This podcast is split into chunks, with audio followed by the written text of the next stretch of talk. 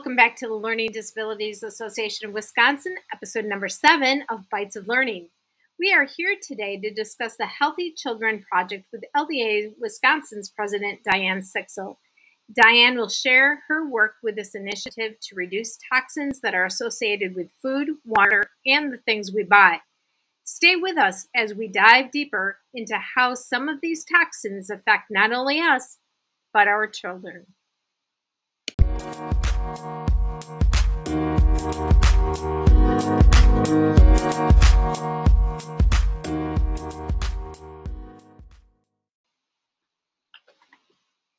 and welcome back. I'm here with Diane Sixel, who is the president of the Wisconsin LDA. Um, Diane, welcome. Thanks for joining us this evening. Hi, Amy. Good to see you. Nice to see you. Hey, Diane, um, you brought this idea of this Healthy Children's Project um, to our own um, Wisconsin meetings, and it's very interesting. Can you tell me more about how you got involved with this project? Well, because I'm a member of the Learning Disabilities Association of America, I went to a conference several years ago and the presenter at the conference was Tracy Gregoire from Maine, who is also a member of the Learning Disabilities Association of America. And her topic was the Healthy Children Project, and she spoke on different initiatives that she was doing at that time. And ever since then, I've been involved, and I've gotten the state of Wisconsin more involved over the past few years by getting involved with different groups within our own state to hopefully deal with some of the toxic chemicals that are in our environment. Yeah. Surprisingly, this is the 20th year of the Healthy Children Project. It started in 2002 and we are now in 2022. So this year we are celebrating the 20th year of the Healthy Children Project. And the goal has always been to bring awareness of toxic chemicals that harm the developing brain, which contribute to learning disabilities and behavior disorders. So we know from the National Academy of Sciences that toxic chemicals contribute to about 28% of developmental and neurological defects. We also know that one in six children have a learning or developmental disability. One in 44 children in the United States have autism spectrum disorder. 7% of children in the US have a learning disability. And we know that 11% of children 4 to 17 years old have been diagnosed with attention deficit disorder. Um, these disabilities have been rising and developmental disabilities have risen by about 17%. ADHD has increased by 33%, and autism has increased by 290, 290% from 1997 to 2008. I would say, yeah, Diane, I agree. With um, being an educator for 30 plus years, we have seen an increase in many of these different disabilities in our schools um, at an alarming rate. And, um, you know, we talk about all of these being associated with the PFAS chemicals, which stands for polyfluoroalkyl substances. And these are considered to be the forever chemicals that are in our non-stick pans and in our waterproof gear, um, stain resistant carpets, um, even having any type of packaging that is grease resistant um, that we might find in our fast food restaurants. Um, we may even have PFAS in our inks that we use um, and recycled paper and many, many more things. And these substances, from what I know, um, can get into um, our food through a method which they call migrating the chemicals from our food, our packaging to our food, and then we ingest those chemicals. And or when we throw out all of our waste, it goes to landfill and it leachates into the groundwater.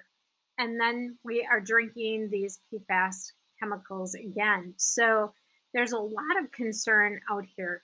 Diane, what else can you tell us about, um, you know, this initiative? Well, the Healthy Children Project also works to promote policies to prevent these exposures to toxic chemicals, especially to pregnant women and children. We would like to see some policies on like the testing of drinking water in all our schools, daycares, and camps to make sure our children have safe drinking water when in those environments. Um, some of the work the Healthy Children Project has been involved with with our partners include things like working on reducing lead exposure. And that actually lead was taken out of paint in 1978. So if your home was built after 1978, hopefully you will not have lead in the paint in your home because even through the dust when the paint flakes off, you could be breathing in those lead particles.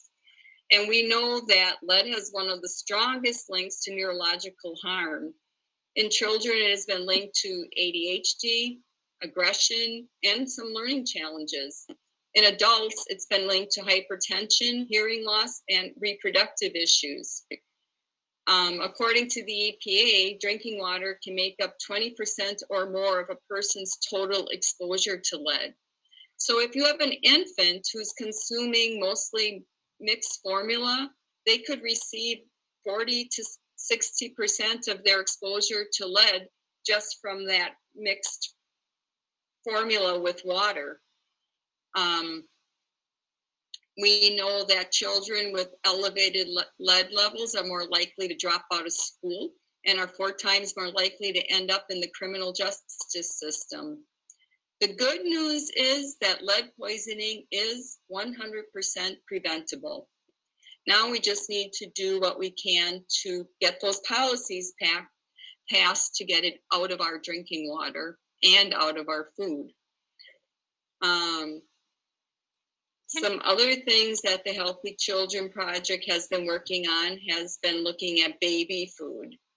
And they have found chemicals like arsenic, lead, cadmium, and mercury in baby food. And that can affect, again, the baby's brain development. It can lower their IQ and affect behavior. Um, you, we might want to know why are these chemicals in the food in the baby's food? Well, they actually come right out of the ground. They can be part of the food that's made into the baby's food. For example, you could look at rice. Rice is sometimes grown in water that is contaminated with arsenic, and that gets into the rice, and then we might end up eating that. So, one thing you could do is you could rinse your rice and boil it in more water while you're boiling it and then just strain off the rice when you're finished. So, I mean, we have to look at, besides all these chemicals, what can we do to prevent them from getting into our bodies? Maybe you'll have to switch out some of your cereals and things. Try to eat more cereals that are made like example with multi-grains. Maybe eat oatmeal. Instead of using teething bis- biscuits, which are often high in arsenic, lead, and cadmium, you could try frozen bananas, or maybe a chilled cucumber, or even a wet washcloth. There's just a variety of things that are out there, and if you're looking for ideas, some of these ideas are available on the Healthy Children Project website. So that is one place you can go to find out more information of what to do. To help yourself with your drinking water, finding some kind of a pitcher or something you attach to your faucet that eliminates those chemicals from the water would be another alternative. So, Diane, one of the things that I had heard, um, and maybe you can give us some background on this, is you know, even with um, our our packaging where we store our food. You know, many of the experts out there say that, you know, try to avoid the paper bags and also the molded paper bowls because they have the highest amount of, of these toxins within the packaging itself. Um, and they suggest to put food in aluminum foil, even in silic- you know, silicone um, containers, and maybe even glass. Um, and then really avoid heating any food in its original packaging. Um, and um, hopefully that will go ahead and reduce the amount of toxins that get into our into our mouths and into our brain. Is there any way, Di- um, Diane, that um, people can test for this? Well, actually, some of that testing has already been done. And a lot of the restaurants like McDonald's, Burger King, and Wendy's, and there are several others, have already committed to changing their packaging and removing the PFAS from their packaging.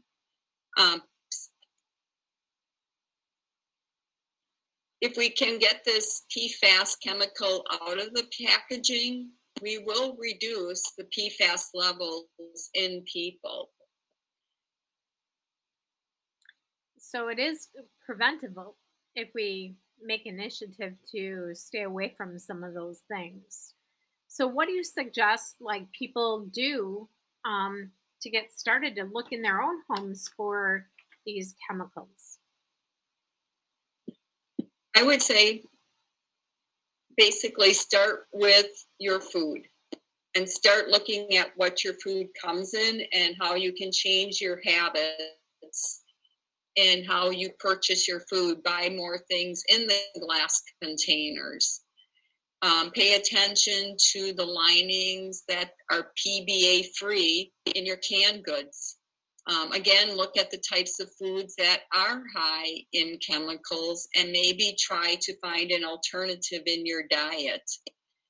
Um, sometimes, an example with rice, know where your rice is coming from you are safer buying rice that comes out of some foreign countries and California, for example. And that way you will begin to reduce those chemicals in your body. Um, another thing you could do is, you know, switch some of your choices to like quinoa or buckwheat, even millet or barley. Find some recipes that work with those kinds of grains so that, again, you do reduce your exposure to those toxic chemicals. Well, that is really good information, Diane, and, and definitely can make a difference in, you know, our children, our grandchildren, so forth, to make it a safer environment. Um, what would you suggest for parents that might, you know, be concerned right now talking about this? That was my child, you know, poisoned through these tox you know toxins from these products what what suggestion would you give to them um, i would talk to i would go i would have them go to their pediatrician and if they'd like to have a blood test run they could do that especially for lead that is another way we can control what's happening by having our children tested and that would be a good thing to do to make sure that they are not overly exposed to these chemicals. Would you suggest that people go and have their water tested? Oh, definitely. If you're in a municipality, your water is already being tested, and you can find that information online.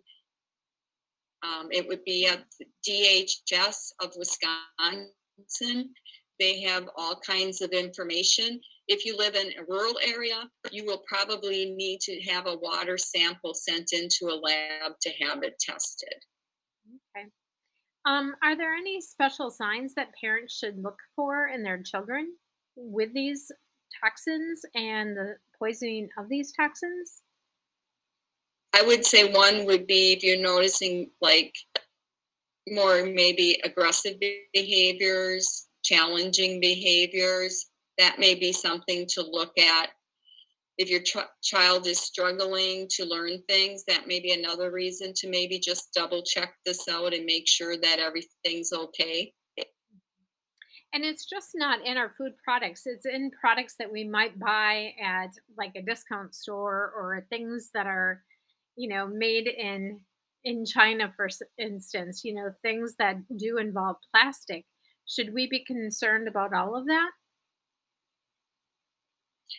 Correct. We should you should be looking at everything you're purchasing and make sure that those chemicals are not in those products. Sometimes we don't know it, but you know, there, we know that products that often are made in the United States because we have regulations are safer.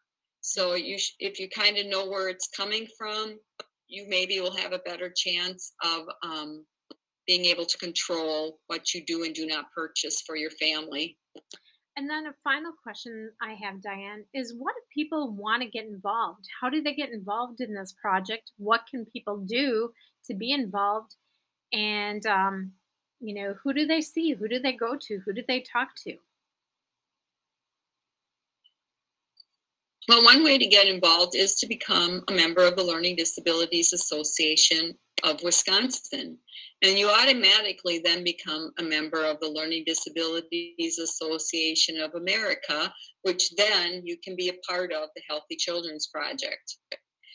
Um, and truly, and there's other legislation going on in your state. There are many organizations that are working on this, this one, uh, the Learning Disabilities Association, specifically looks at children and how it is affecting them.